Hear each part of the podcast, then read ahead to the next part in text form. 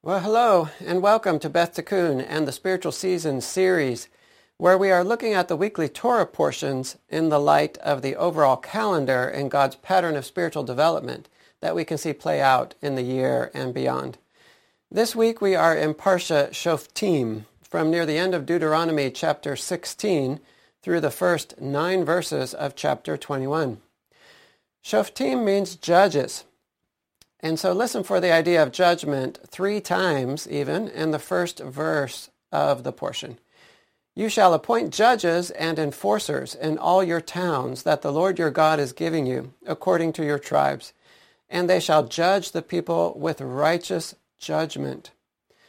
And so the root of judge here is shafat, which is also the root of the word mishpat, which we have near the end of the verse here, this first verse. Parsha Shoftim takes us right through the middle of the book of Devarim, Deuteronomy. So we can assume that it has a special significance to the whole book, with it being in the middle. In fact, we usually find this idea of servant leadership, right? We're talking about judges and other leaders in this portion. And so we usually find this idea of servant leadership right at the center of God's designs. And that's something that Dr. Hollisa Alewine brings out in her creation gospel teachings, which I highly recommend. I'll put a link in the notes there. The center of the menorah, remember, that center candle, the stalk in the middle, is called the shamash, and that's the servant leader of the candles. Well, Shoftim's diverse topics continue Moses' review of the commandments from Exodus, Leviticus, and Numbers. But Moses also adds here some new commandments that will come into play once they get into the land. But in my mind, all the topics here fit into two related ideas. One, Israel's various types of leaders, and two, some of the major issues they must deal with and teach the people about. And so I'm going to list out the topics now and try to listen for these two ideas. Once again, the portion is comprised of Israel's various types of authorities and the most important topics for them to deal with in their duties, in the course of their duties. So in the portion, we find commandments regarding appointing judges and upholding justice generally. We find commandments to uh, not plant trees or set up stones associated with worship, and how to judge an idolater is kind of attached to those commandments. Uh, we find the establishment of a Levitical high court at Jerusalem to handle the most difficult cases. And so this is the biblical source for the creation of the Sanhedrin, right? Which we read about a lot in the apostolic scriptures. Have you ever wondered where they're getting the Sanhedrin from? Well, it's here in Shoftim. Uh, we find here laws regarding establishing kings and other laws for kings. And so here we have the establishment of the Israeli monarchy. Next comes provisions for the priests and Levites from the tithes and sacrifices. Next comes pro- prohibitions on child sacrifice linked to the Canaanite worship.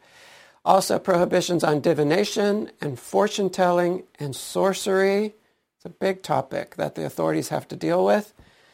Next, uh, the prophecy that a prophet will come like Moses, who the people are to listen to. And connected to that is a repetition about false prophets and testing, uh, testing the prophets. Then the command to establish cities of refuge is here again. And so here I just want to mention, kind of as an aside, that it says that if someone is found to be a murderer, right, if you flee to a city of refuge, you're not home safe. There has to be a trial then. You're just safe until the trial. But if someone is put on trial and they're found to actually have done the murder, then the elders of the city that the guy fled from to the city of refuge, they're to personally take hold of him and hand him over to the avenger of blood personally. And it says, Your eye shall not pity. Well, next comes the command to not move boundary stones, which brings in a lot of ideas about property. Next, we have laws about witnesses, and especially about discerning and purging from the nation a false witness. And so the malicious witness is to be put to death so that the nation will hear and fear and never do this evil again. And so as with the murderer who had to who had fled to the city of refuge, the text here says that when dealing with a malicious witness, again, your eye shall not pity. And it goes on there and it says, it shall be life for life. Here concerning this person who tried to, you know, who testified falsely regarding someone, it says, it shall be life for life, eye for eye, tooth for tooth, hand for hand, foot for foot. Well, next comes a whole chapter about laws for going to war, a big part of life for the nation. And so there it says that distant cities are to be offered terms of surrender, but cities within the land, Canaanite cities within the land, um, are to be utterly wiped out. And when they go to war, the priests will first address them, maybe the high priest will first address them and tell them to not fear because God is fighting with them. And then the enforcers, kind of the word for policemen or officers, they're to address them uh, in order to weed out, firstly, those who have great unfinished business and they haven't yet tasted of the fruit of their endeavors. Right? God doesn't want us to do a bunch of work in vain. And so those people are to be weeded out and go home and not go into battle. And along with them are to go any who are fearful, uh, so that their fear doesn't affect the rest of the fighting men. Well, lastly, is the case of how the town leaders are to absolve themselves of blood guilt when a body is found in a field with no witnesses as to how the person died. And in, in this case, a cow is killed in a specific way and its blood is used as a means of expressing the town's innocence. Well, um, after that summary of the portion, let's pause now before we go deeper in the text to talk about the new month that has just begun, the month of Elul, which just started let's see, it's Thursday last night, and we're in the first day of Elul, and it's the sixth month in the year. So in planning out these thoughts for today, it struck me more than ever what a beautiful puzzle God has given us with this month. They're all puzzles that he wants us to unlock. Unlock, and this one uh, just I found particularly beautiful this time. So each clue to the nature of the month by itself has its own kind of luminous shine, we can say. But when they all come together within the framework of salvation, the resulting picture is, I, find, just breathtaking. So it's a picture that both affirms the wisdom and teachings of the nation of Israel, the priestly nation to whom the oracles of God have been entrusted, right? We need to affirm what has been given to them you know, whenever possible. Um, but beyond doing that, it also is a picture really that is not complete without knowledge of Yeshua. And so it brings together these two, I think, in a unique way. Well, I say unique way, but really, um, anywhere we look, if we can grab hold of the Jewish scholarship and knowledge and combine that with the knowledge of Yeshua, it's always going to be a much greater light. Well, let's start with the meaning of Elul, this word. So the Babylonian Akkadian word Elul means harvest. So the journey so far, starting in the first month of Nisan, has been leading to this month, this harvest, when our own contribution to the journey of salvation begins to reach its high point for this half of the yearly journey. What we can do, what we can contribute, really it comes to its highest point here. Next month is a lot about the work that Yeshua does on our behalf. And here we're really given our last chance to, to give it a go here and, and have something to do with our salvation, which God wants for, for us, so that our salvation can be really worth something to us and not just a free gift. Well, the highest um, spiritual harvest now in the year, uh, in this half of the year, begins in Elul and will continue for 40 days through the first 10 days of Tishrei, which, which is the seventh month and next month, bringing us right up to Yom Kippur. So 30 days plus the 10 days brings us to the 10th of Tishrei. That's Yom Kippur. Um, and that's really when our work of seeing and learning and shaping is, is done, right? We have, there's not more to do then. Uh, until the next journey begins, and uh, that, that is and so at that point, at Yom Kippur, we are told to just wait upon the Lord, to wait upon the finishing and fulfilling work of the Messiah. Well, okay, that's looking ahead to the seventh month. The good news for us here today is that as we begin this season of Elul, we have time, and time is so precious. We have time now to take action, to be ready for that momentous day of Yom Kippur. And so we have time to prepare. In terms of the climate and agriculture, which is one of the lenses that we want to look at each of the months through, well, in Israel, uh, the heat is starting to break, here in Ohio too. And the grape harvest is now fully underway. The grain farmers in Israel may even begin, it's a little early, but they may even begin starting to prepare the ground for the next grain crop, breaking it up to ready it to receive the rains. And so a change is beginning. And around the earth, we can feel it now. So here in Ohio, the daisies are in bloom and are receiving frequent visits from a profusion of butterflies. There were just butterflies everywhere in my yard the other day. It was really pretty. The tent caterpillars have spun their hazy nests up in the trees, right? If you look up in the trees, you'll see those blobs. the leaves are starting to look a little bit tired on the trees, a little bit eaten through here and there, in need of replacement. Uh, the leaves are. Fruit trees are, are bending under the weight of swollen pears and apples. And some trees are already starting to drop their first leaves.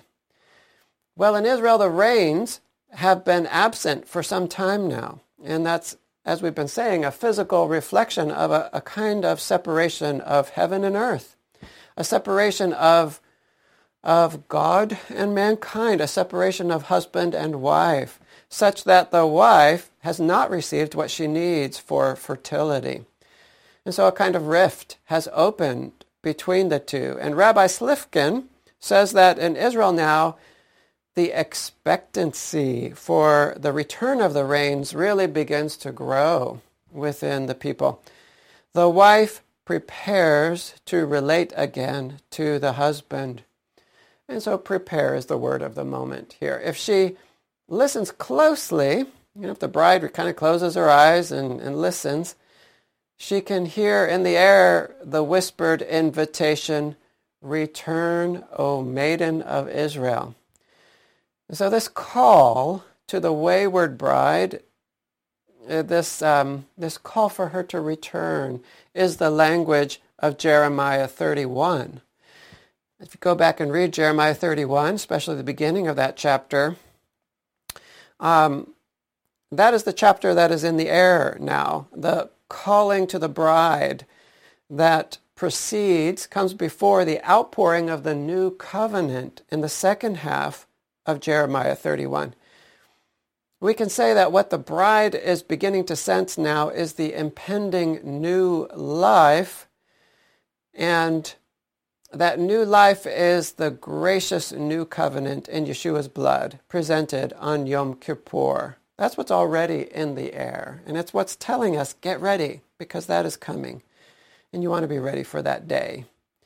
So we see that in Jeremiah 31, this language of the bride and the calling to the bride and the return of the bride before we get to that new covenant. Well, as we dig into Elul a bit deeper, let's understand that there are some months in which God is the prime mover, the initiator. And there are some months, on the other hand, where he sits back a bit to give us the chance to respond. So he gives the seed, then steps back to give us the time to nurture the seed and bring forth its life, its, its potential. And our response then evokes a further response from God. And it kind of goes back and forth like that. And so, in other words, there are months when the ball is in our court, so to speak. And so let's think about that for a minute, how it's going back and forth. If we go back all the way to Nisan, that's when God, we could say the, the ball is in God's court and he's shining a great light from above that gets everything going for this half of the journey. And in shining that light, right, that light of spring that's so welcome um, after the cold winter, that light is seed. And so it's the seed of truth. We respond in the second month during the counting of the Omer by doing some early work on ourselves. And we compared that early work at that time to learning how to walk with him. In the third month, then moving one month forward, another great light from above, and that is Shavuot and the giving of the Torah.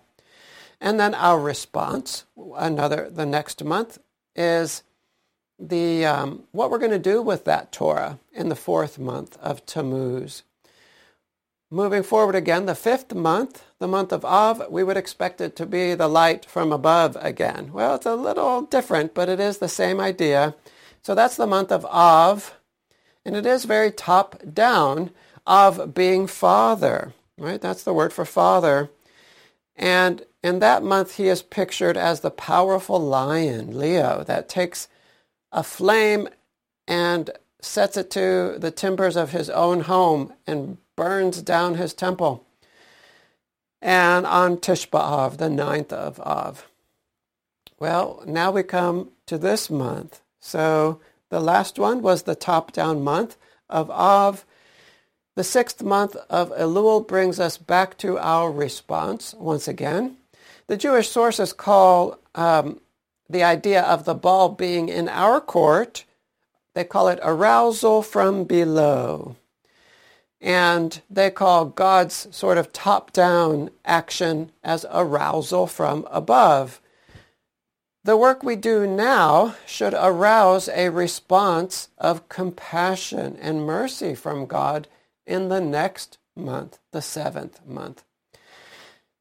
Well, the fact that the onus is on us to some degree this month is reflected in the chush of the month, right? The bodily ability associated with the month. And so for Elul, the chush is simply called action. It is a month in which we are specially empowered by God's design to gather up what we have seen um, in the month of seeing which was two months ago, and what we have heard in the month of hearing, which was last month. And we weigh all of that and we take action this month. Action for change, action for growth. Well, to put slightly different language on it, Shimona Tzukernik says that the energy of last month, which is Av, is more of a masculine energy, whereas the energy of Elul is more feminine. And so we don't need to look any further than the names of the months to see this with Av meaning father, again very masculine, and Elul meaning harvest, which is the feminine position of receiving, right? In Hebraic thinking and in the language, something that receives is feminine. Well, here in particular, harvest is the receiving of seed, right? So you can't get more feminine than that, really. So again, this is a month to work with the light and seed and truth and revelation that God has given and to incubate it and to begin bringing forth new life. Even now we begin to bring forth that truth into physical reality. Well, It's just the beginning of that process, however. Really, the winter is very much centered on that whole process of bringing the thing forth into the physical world. Well, all of this feminine language associated with Elul is giving expression to the mazel of the month, which is the virgin, Virgo. So the idea of the virgin is certainly feminine uh, to begin with, but this image brings more. It's not just a woman, it's a specific type of woman, right? Um, it's really emphasizing an innocent woman, which is a little bit strange to find at this point in the calendar, to be honest. Virgo is indicating that this is a month in which God is helping to provide the energy um, that the engaged bride needs to take action regarding guilt and innocence. So let me say that again. It's, there's an energy that God provides in this month for the bride to take some kind of action related to guilt and innocence. And so the picture starts to come a little bit clearer with the mazel, but let's keep going here. Um, let's ask the question, what can we do regarding guilt and innocence? right? It's not for us to pronounce our, ourselves innocent.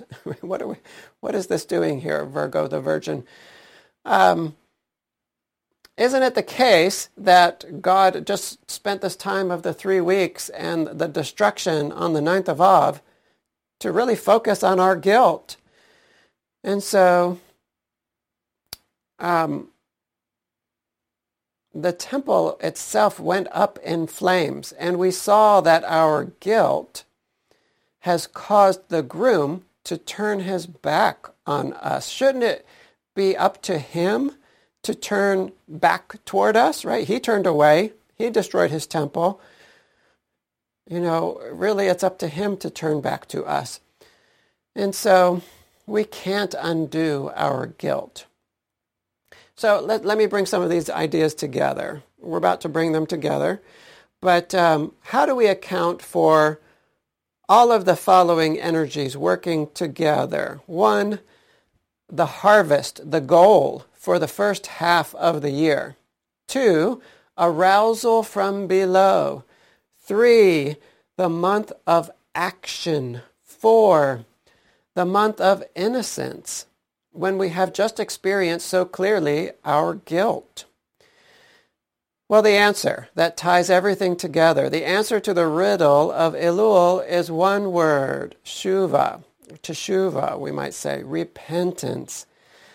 Elul is known first and foremost as the month of repentance, the month of return, return to our groom, the month of returning to our source even.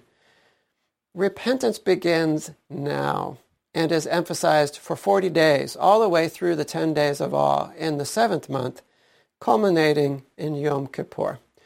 So, repentance is the harvest that the first half of the yearly journey has been preparing us for. This is the big fruit, repentance.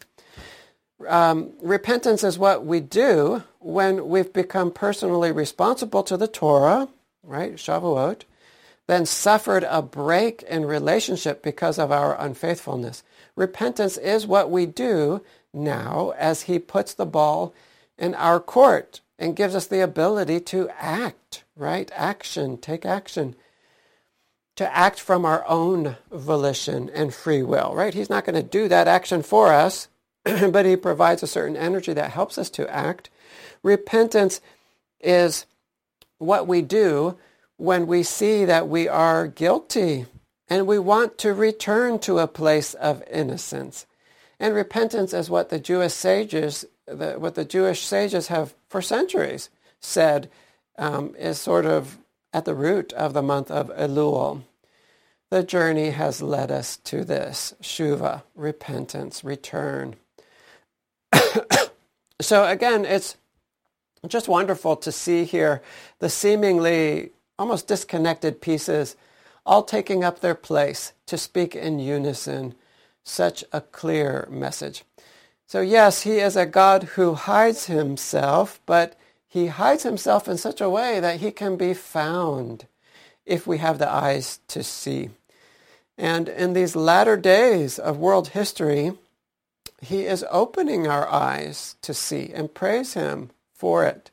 You know, one of the ways he's doing that is he's putting all of this knowledge at our fingertips on the internet, and we can be filling our ears with, you know, while we're washing the dishes, with the words of some great sage from some distant century. What other generation has had this kind of access to the conversation, the grand conversation through the centuries?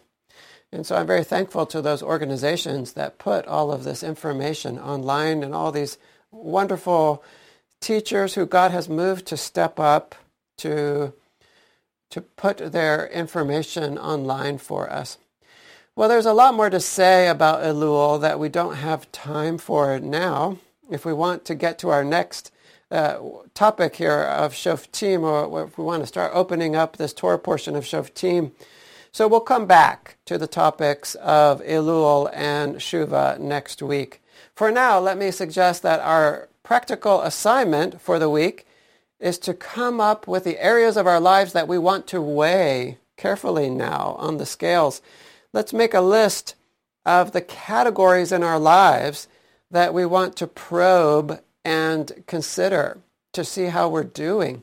Rabbi Raskin suggests incorporating into our self-examination the three garments of the soul. And those are thought, speech, and action. This is how our soul expresses itself through thought and speech and action. And so we can apply each of these three realms, these big overarching realms, to the more specific categories that we want to examine, like for example, maybe your list will have relationships to your spouse and your family in general and your spiritual community and your neighbors. So, for example, in relationship to your spouse, take it in three pieces. How are you doing in your thought life toward your spouse? Right? Only you know that. How are you doing with your speech toward your spouse? How are you doing with your action toward your spouse in other ways.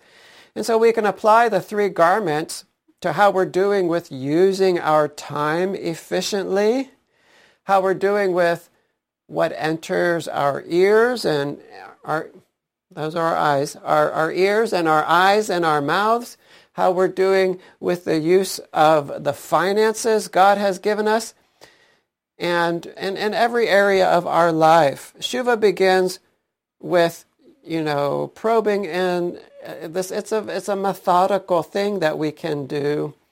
Um, this kind of deep inspection, and so there's a lot to say here. But understand this important point: repentance is not about feeling guilty for a while and then moving on as before, thinking our job is done. I mean, I think there is an emotional guilt response here but that's not the goal.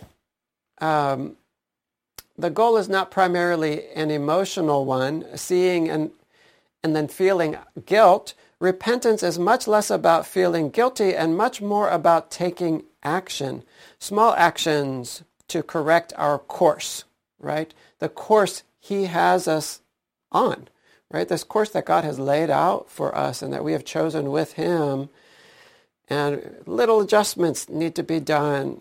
And so we have to have a time in the year and, and a process for doing that. And here we are. Well, we're not necessarily aiming for the sky here, just for the next steps that are within our reach to walk the path before us more faithfully. And we want to do this examination and course correcting now in the month of Elul, the month of action. We might think of doing a lot of that in the 10 days. Really, we need to do it before that. We need to do it now. This is the time for it. And so we want to come to Rosh Hashanah with hearts and minds at rest in the knowledge that we are ready for God's outpouring of mercy through his Son. We want to be joyous on Yom Kippur. Even though we are fasting on that day, we, we come to the fast knowing that in a way that fast is our last task in a chain of action. stretching back into the month of Elul, a chain that we have engaged with fully. The time to repent is now. And so, of course, believers know that our actions are not enough and will never be enough to get us to the goal. But this understanding that our ultimate salvation does not depend on us, this understanding is inherent in Yom Kippur. Yom Kippur exists because we can never do enough to earn our salvation. So this time of Shuvah is not about us earning salvation. It's about being wholehearted in our walk with God. That's a key word here. We want to show God that we are wholeheartedly devoted to him. It's about giving our best and trusting God with the rest. And so if we prepare now by doing Shuvah now, as we receive atonement on, and, you know, as we get to that moment of Yom Kippur, and as we receive atonement on Yom Kippur through the blood of Yeshua, we come to that day knowing that we have expressed a wholehearted devotion to God. And there's a, there's a kind of rest that we can enter into then at that moment. Okay, now all I have to do is just not eat, pray, too, um, but it kind of opens the doorway to joy, right? Yom Kippur is anciently called one of the two most joyous days in the calendar. Well, let's make sure that we can um, enter into that joy on Yom Kippur, on that day that we receive atonement. Well, before we leave the topic of Elul um, today, I want to share a few quick giving stories, little snapshots, really, we are told that one of the practical things we can do in Elul is to increase in our tzedakah this month. And we talked about tzedakah last week. Increase this month in our tzedakah, in our giving. So let these little snippets of generosity be an encouragement for us in doing that. Giving is very near to God's heart. And when we give selflessly, God does powerful things. When we give, he does little miracles that can actually be very big in people's lives. I think he sets people up for this moment when someone just gives spontaneously to them and he just breaks their heart in that moment. And so God really uses our giving to change people's hearts. And it doesn't have to be a lot. It just has to be at the right moment, you know. And so we need to be open to seeing when that moment comes. Well, the first two stories um, come from Reader's Digest of all places. And the first one comes from Cindy Earls from Ada, Oklahoma. And she says, When my friend and I were injured in a car accident, a family from out of state stopped to help. So this was right when the accident was happening. Seeing we were hurt, they drove us to the hospital and stayed there until we were released. They then took us home, got us food, right? Imagine their car was probably smashed up. So they took them home, got them food, and they made sure we were settled in. Amazingly, they interrupted their vacation to help us. Well, I think these kind strangers understood that they were made to witness this car accident for a reason. They were put there for a reason. It wasn't coincidence. And so much of our giving of time and service, especially, right, there's, there's not so much money involved here as the giving of time and service. And so much of that comes um, when we recognize that God has a plan for this moment. And that plan is different from our careful plan that we had laid out for ourselves they had planned out their vacation, but God said, take a day out of your vacation and show kindness to these people. And in obedience, those people said, let's put our plan aside. God has another path for us today. Well, the second that was sent into Reader's Digest that I'm going to share here is from Nadine Chandler from Winthrop, Massachusetts. And she says, I was driving cross country to start a new job. What began as a fun adventure turned into a nightmare when I realized I had run through most of my money and still had a ways to go. I pulled over and let the tears flow. That's when I noticed the unopened farewell card my neighbor had shoved into my hand as I left. I pulled the card out of the envelope and a $100 dropped out. Just enough to get me through the remainder of my trip. Later, I asked my neighbor why she had enclosed the money. She said, I had a feeling it would help. Well, imagine your frustration and fear when you find that you are a thousand miles away from everyone you know and you don't have enough money to get to the end of the journey. It's a desperate moment like that that makes a small act of generosity, turns that small act of generosity into a life-changing experience, right? When someone is so distraught like that, what am I going to do? you know, that $100 goes a little bit further in that moment for you in a spiritual sense. Well, the last story today comes from a number of giving stories uh, collected and shared by Marc Chernoff. Someone wrote the following to him. Times haven't been easy lately, but people have been kind. We live in a lower middle class neighborhood. Not, not the richest folks here.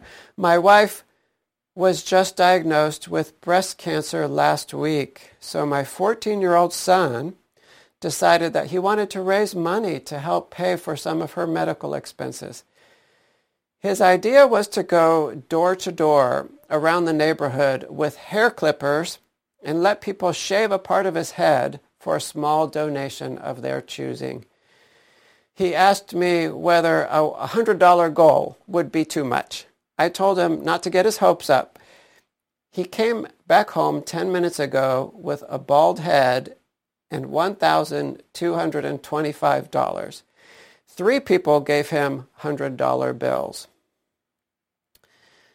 Well, I don't know what you were like at age 14, but I certainly would have dreaded uh, you know, showing up at school bald.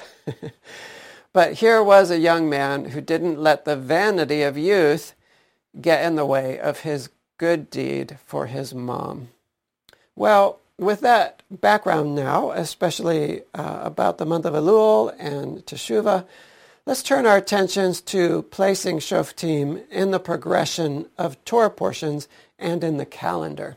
so first of all, let's notice that Sometimes last week's portion of Re'eh brings in the month of Elul, and sometimes Shoftim does. And both of these speak directly to the move toward um, Teshuvah, toward Shuvah in the month. Re'eh, you know, it's like God is saying, Re'eh, look backward through your journey. See, um, see what has happened in your journey and look forward to to the two paths that stretch out in front of you. And then shoftim, you know, judge yourself, Israel. We see and we judge and we take action. And speaking of the action related to judgment, Shoftim begins not only with judge right? Place judges at your gates, but also place shoterim, enforcers, at your gates. So it's quite amazing, right? Enforcers meaning what's decided needs to be followed through with action, action.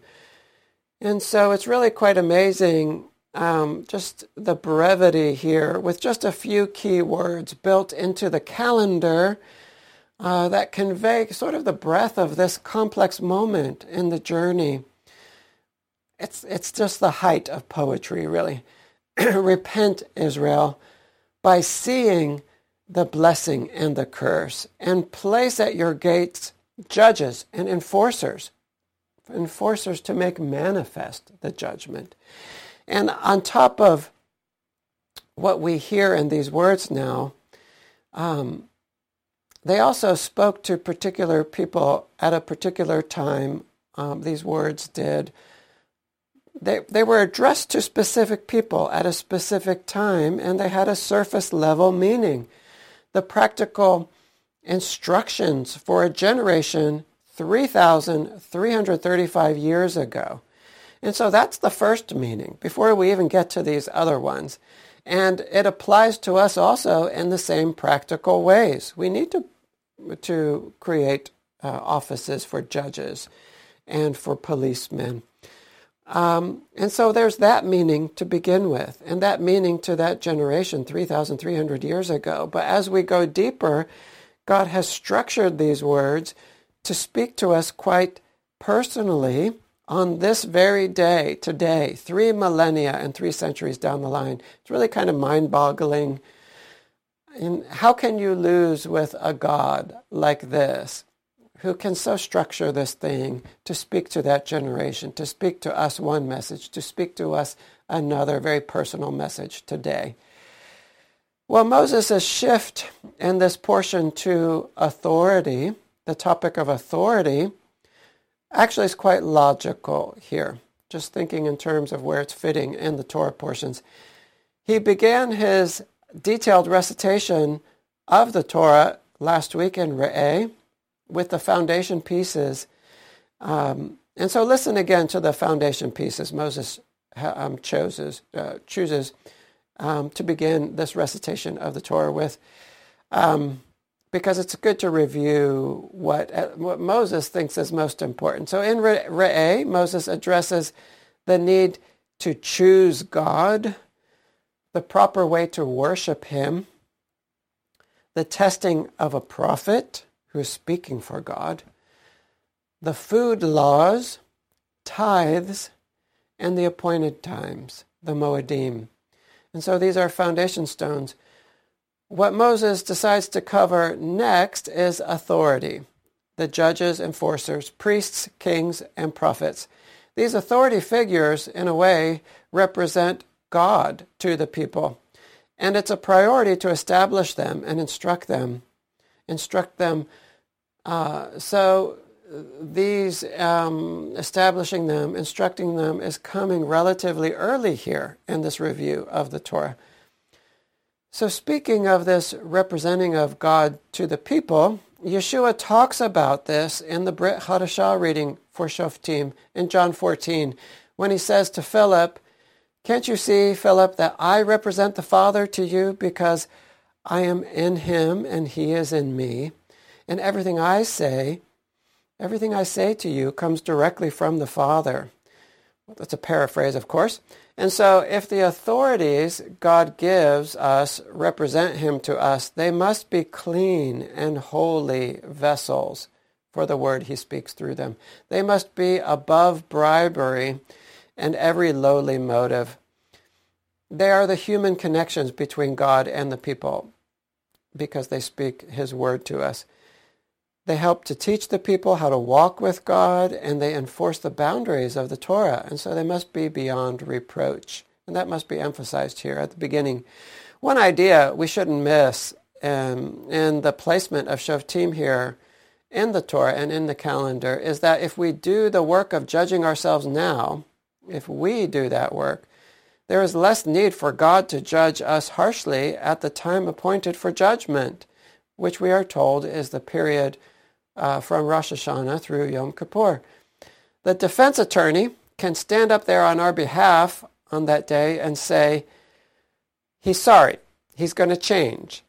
But how much weightier is it when that defense attorney can stand up there and say, my client has tripped up a bit, but he's already shown his remorse by searching his soul and making some real changes already. We don't, we don't need to doubt where his heart and mind is because he's showing it through his actions already, right? That's a powerful witness for us. Well, moving on now, we have time here to dip into one element of the portion God impressed upon me this week. In the end, we'll connect this subject to Yeshua. Uh, it's not a topic that I dip into very often in these teachings, but if there's a place for it, I think it's here in Parsha Shoftim. We might call um, or summarize the idea by saying um, justice for the individual, firm justice, you know, exercise the law as it's meant to be exercised for the individual is mercy for the community. Be kind of harsh with the individual. That's a kind of mercy for the community. Well, I mentioned in the summary that there are a couple of cases here where people misstep so egregiously in such, such a profound way that Moses says, show them no pity. These are the cases of the murderer, one who murders, and the malicious witness, the witness who lies to the court in order to ruin someone. Really, they're murdering their reputation in a way. So the same language is used in both cases. Your eyes shall not pity. In the case of the murderer, the elders of his town are to retrieve him personally from the city of refuge to which he has fled, and they are to hand him over to the avenger of blood, as I said before.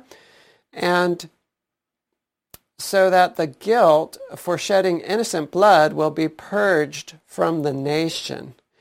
In the second case, Moses says that what the malicious witness wanted to do to his neighbor is to be done to him instead. Remember, eye for eye, tooth for tooth.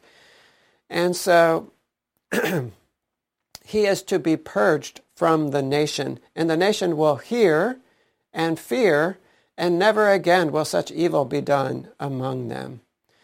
And so the community is in mind with these harsh judgments. The community must be protected in these cases. Sin is infectious. Likewise, fear of just punishment is infectious. Fear of that punishment is infectious. It is not compassion to spare the individual and inflict great harm on the whole nation and to sort of erode the nation's um, walls and boundaries for, for doing what is right. A great harm is caused there. And so in these cases, the death sentence strengthens the community against the kinds of sin that tear a nation apart. In our modern world, which is increasingly one culture, right? We're being united through our technology we are often seeing harm inflicted upon the society because of a misguided compassion for the individual. The real problem here is that we fail to recognize how interconnected we are and how very greatly our individual decisions and lifestyles affect the whole body. It might be helpful to picture ourselves here in this way. Imagine that we are all living in a shallow pond, and every move we make causes waves. Every choice we make creates ripples that are felt to some degree across the entire pond. People say, what do you care what happens in the privacy uh, of another person's home? You know, what business is that of yours? Well, if you could keep the effects of your choices contained within your home, you might be right but you can no more keep the effects of your private choices contained within your bedroom than you can stop the waves from racing outward after dropping a stone in a quiet pond. Real social justice requires real consequences for sin, period. Anything less is going to weaken the whole body. It's not a surprise that a lot of this false compassion for the individual is originating here in America because we have a very strong pull in us toward individuality and independence. We could even call it a spirit of independence here. It's a gift when it's channeled properly, and it's a curse when it is not. Many of our founding fathers and mothers would not settle for being controlled religiously, so they left their homelands and came here. And they carried inside them the seed of independent thinking, in which they used in a good way in, in those generations. Our great ability to innovate here in America, right? Come up with inventions and think outside the box. Well, that's an outgrowth of this spirit of independence. But what we're seeing now is that same independent spirit is being turned to the lie that we can atomize ourselves, that we can somehow exist completely independent, like separate atoms, separate little worlds spinning on our own. And so to some degree, our technology and our washing machines and our dishwashers and our robot lawnmowers help us to live this independent life. But it's a mirage. It's an illusion. We are by being naively told that we can even choose our own morality. We hear things like, it's my truth. Well, there's no such thing as my truth or your truth. There's truth, period. And everything else falls short of truth. So to the degree your truth or my truth is different from the truth, it's a lie. And it will result in death. And not just death for me or you, it's death for everyone, right? The ripples go out. The definition of truth is the Word of God. It's the Bible. It's the Torah. If your truth or mine doesn't match up to the definition of truth, then it ain't true. And I need to care about that because you and me both are making ripples with every word and every action even with every thought we have, we are making ripples and waves. And believers in America kind of dropped the ball. Believers did. When we said, what that person is doing is wrong, but I guess that's his life and his choice, and I can't really do anything about it. And it's not really a big deal if he has legal protections for his lifestyle choices. Fine, take the protections and leave us alone. You do you, and I'll do me. Let's live peacefully in our separate realities. Well, it doesn't work that way because our children are going to the same schools and they have to be taught something. Um, whose version of truth are they going to be taught? It doesn't work that way because we shop at the same stores. It doesn't work that way because we see the same advertisements. The fact of the matter is that those of us who accept and honor the truth need to do everything we can, everything we can do legally, to insist that others live according to the truth. We can't accept the condoning and the legalizing of sin. We can't accept that. Every compromise on that front will result in death for everyone. Understand clearly that every time a government passes laws that sanction anti-Torah behavior, everyone will suffer for that decision, period. There's no such thing as legalized sin that doesn't bring the consequences of sin upon everyone. Everyone who lives under such a law. And the wages of sin is death. Legislatures will legislate morality, no matter what. Morality is inherent in the creation of laws. Every law reflects someone's understanding of right and wrong, right? Some understanding of truth. There's no escaping that. Every law reflects a moral code that is the source of that law.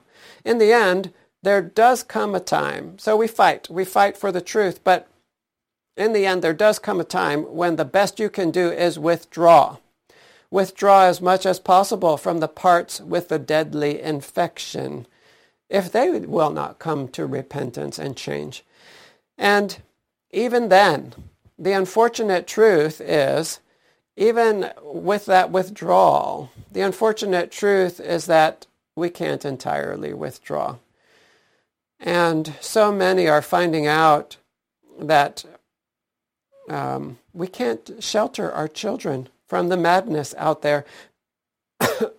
the delusion is so very powerful in our times. Truly, a spirit has been let loose to wreak havoc in the world, and it's supernatural. And the children are growing up within this environment that is so saturated by this evil. And the children will make many important decisions before they have much knowledge and life experience. Parent after parent is being rejected by grown children under the woke delusion. The battlefield is bloody and getting bloodier all the time. we must be immersed in truth, and that's part of our protection. But there are parents who spent years immersing their children in truth, doing everything right, only to have their kids turn on them in a moment, in the blink of an eye, leaving the parents who sacrificed so much for them standing there, heartbroken. Well, I don't have the answer here, but I know that the ultimate answer is the return of the Messiah. And so we say, come quickly, Lord Yeshua. Well, with such a heavy topic, let's spend a little time looking toward the truth of the healing of the world that is also coming. The deeper magic, so to speak. The way this world is supposed to work and the way it will work, and to some degree is working among you know, the believers, is that everyone is fully submitted to the Father, who is one. There's only one. And from him, we receive through the Son one Spirit. And we read about this in the Brit Hadashah reading for Shoftim. And so listen to the following spoken by Yeshua and recorded in John 14. Yeshua says, if you love me, you will keep my commandments, and I will ask the Father, and he will give you another helper to be, your, uh, to be with you forever, even the Spirit of truth, whom the world cannot receive. But it neither, uh, sorry, because it neither sees him nor knows him. You know him, for he dwells with you and will be in you. Yeshua must ask the Father to send the Spirit. In other words, the Spirit comes from the Father, but through the Son.